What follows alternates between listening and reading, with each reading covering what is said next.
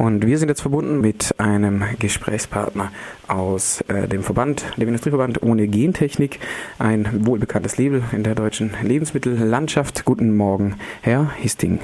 Einen schönen guten Morgen.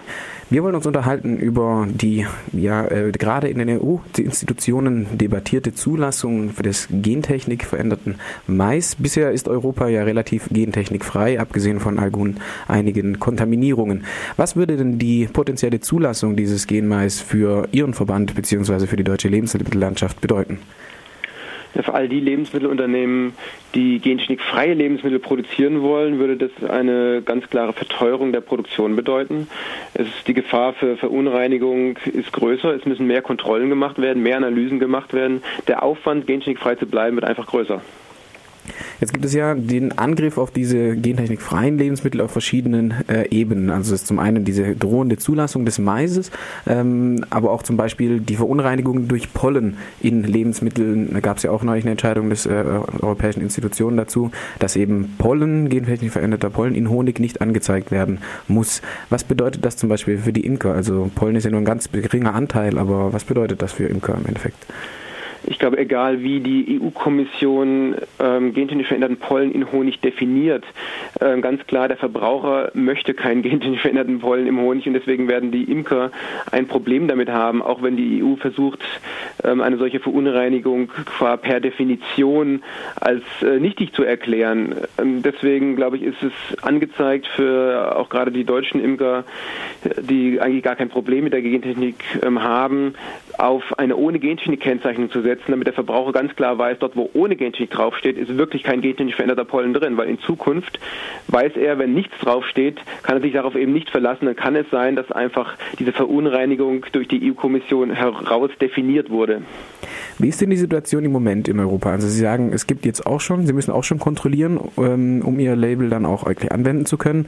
Ist Europa denn im Moment wirklich gentechnikfrei?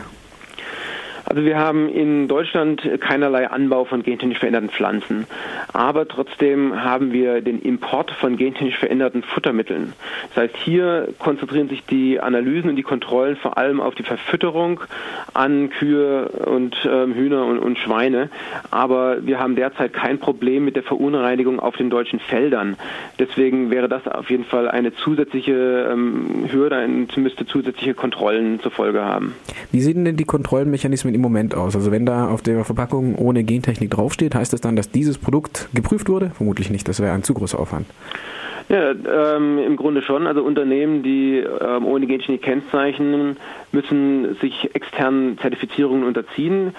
Unabhängige Kontrollinstitute schauen sich dann den Lebensmittelproduzenten an, gehen aber auch auf die landwirtschaftlichen Betriebe, zum Beispiel einer Molkerei, analysieren Futter und schauen, dass dort wirklich gentechnikfreie Futtermittel eingesetzt wurden und dass diese Milch dann auch in dem Produkt landet, das ohne Gentechnik gekennzeichnet ist.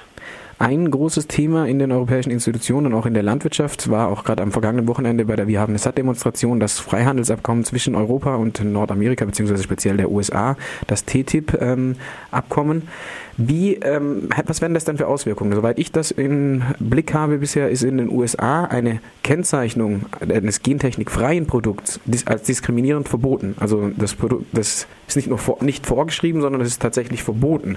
Wie, wie betrachten Sie bisher oder begleiten Sie diese Verhandlungen um das Freihandelsabkommen?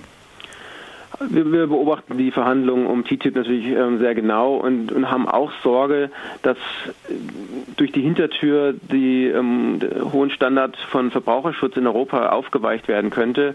Das kann, darf natürlich überhaupt nicht sein. Es, es, kann nicht sein, dass wir die niedrigeren Standards der EU, äh, der, der USA akzeptieren müssen äh, wie Sie schon sagen, es gibt in den USA keine Kennzeichnungspflicht für gentechnisch veränderte Lebensmittel.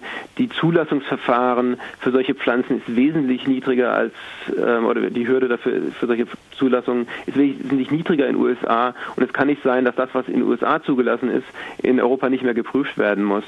Deswegen hier muss der politische Druck weiter aufrechthalten werden. Die Bundesregierung muss ihren Einfluss in der EU-Kommission ganz klar äh, zum Ausdruck bringen, dass der hohe Verbraucherschutzstandard in Europa nicht aufgeweicht wird.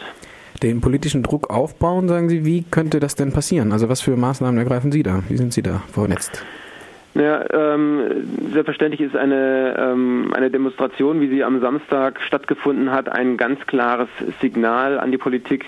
Wenn bei, bei Eiseskälte im, im Januar 30.000 Menschen irgendwie auf die Straße gehen zu einem bestimmten Thema, dann ist das, finde ich, ein ganz klares ähm, Signal. Wir versuchen natürlich auch in direkten Gesprächen mit Politikern unsere Position darzulegen und, äh, und, und einzustehen für die hohen Verbraucherschutzstandards ähm, in, der, in der EU und in Deutschland. Vielen Dank für diese Ausführungen an Alexander Hissing von dem Verband Ohne Gentechnik. Gerne.